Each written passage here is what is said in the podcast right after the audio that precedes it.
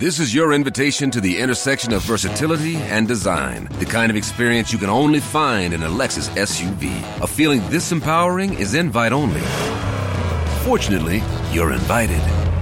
Experience the versatility of the complete line of Lexus SUVs and some of the best offers of the year on select models at the Invitation to Lexus sales event, now through April 1st. Experience amazing at your Lexus dealer.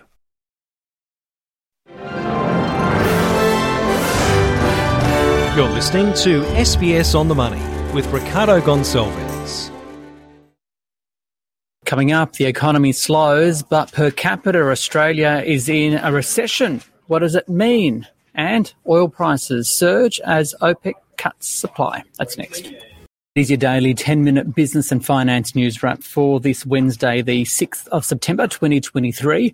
Later on market day, we'll speak with Luke Laretive from Seneca Financial Solutions. But first to the Australian economy and GDP, which according to the Bureau of Statistics expanded by 0.4% in the June quarter.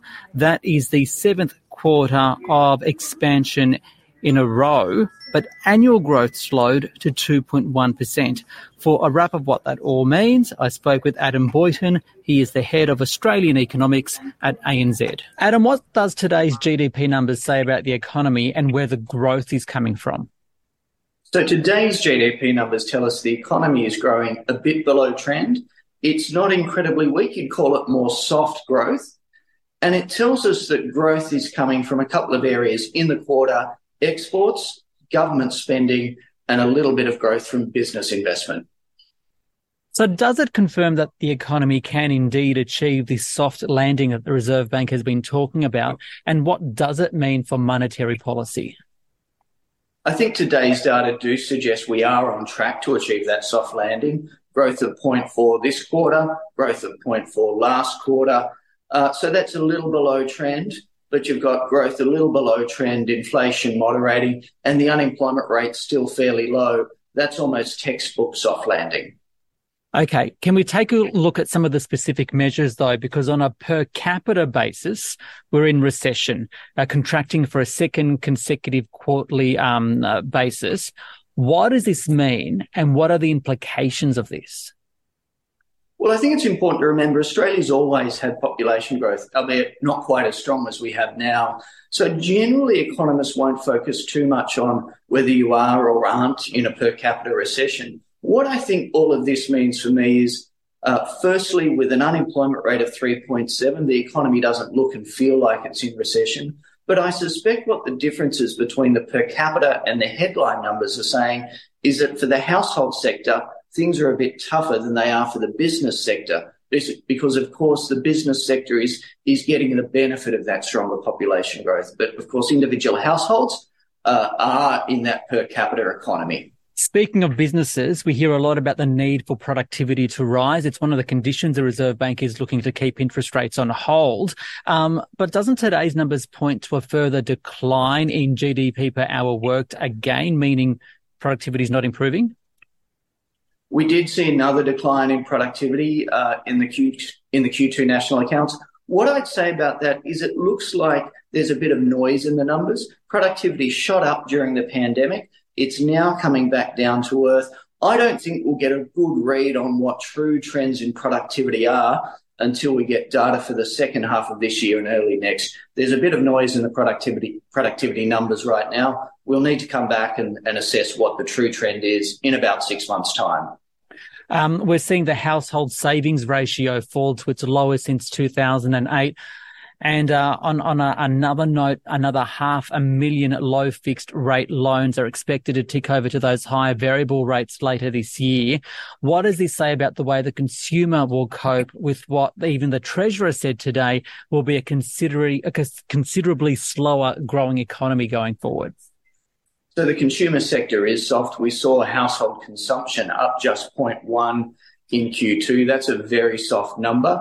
That's really being driven by a big fall in discretionary spending by households. So this does tell us that monetary policy, higher interest rates are having an impact on the household sector. That's likely to be the case for some time. There's a, a I guess, a, a bright spot for discretionary household spending though, and that's purchases of motor vehicles were incredibly strong. That probably won't last, but it's fair to say, yes, the household sector and household consumption is feeling the, the pressure of higher interest rates right now.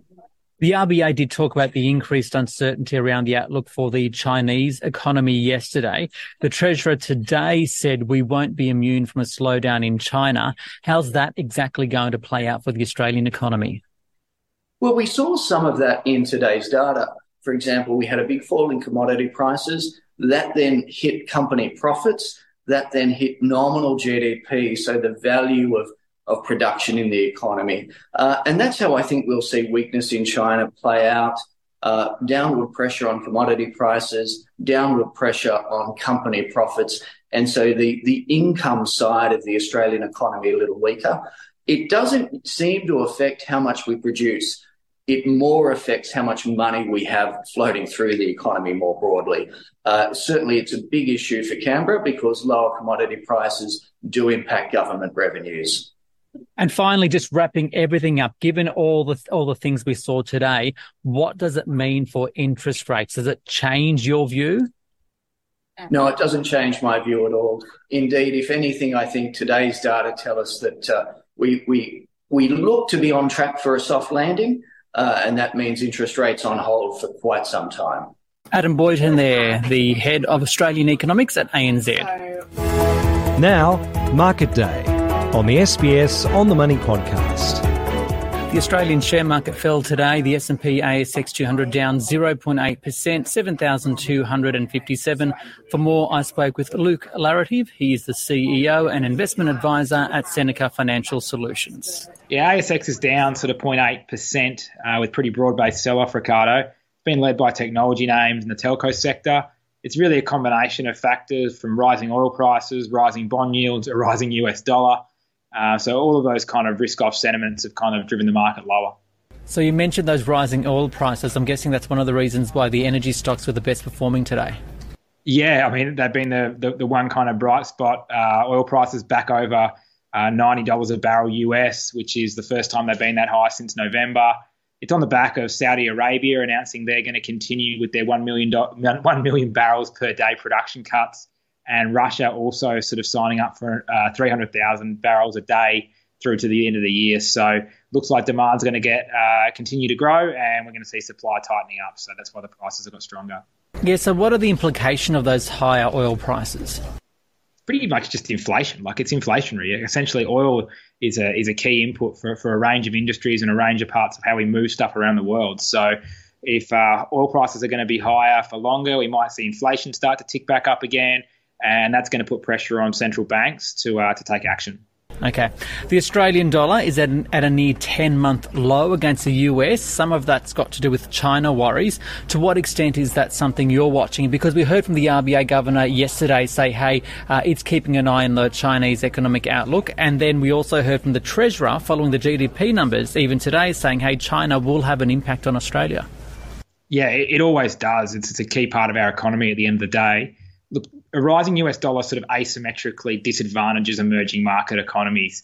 Um, the IMF estimates that uh, a 10% rise in the in the US dollar uh, t- turns into a 1.9 percent per annum decrease in in output for those emerging countries. So we've already seen the emerging markets index, which is China's a big part of, underperform the rest of the world from a stock market perspective by 13% over the last 12 months.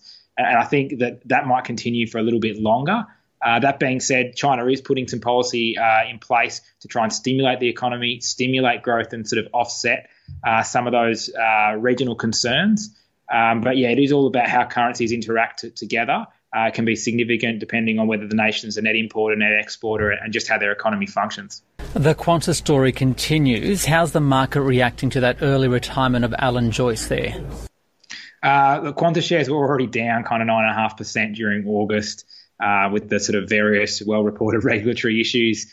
Um, the shares were pretty flat yesterday on the back of the announcement. They've jumped up 1.3% uh, today uh, against the market, which is a pretty good performance.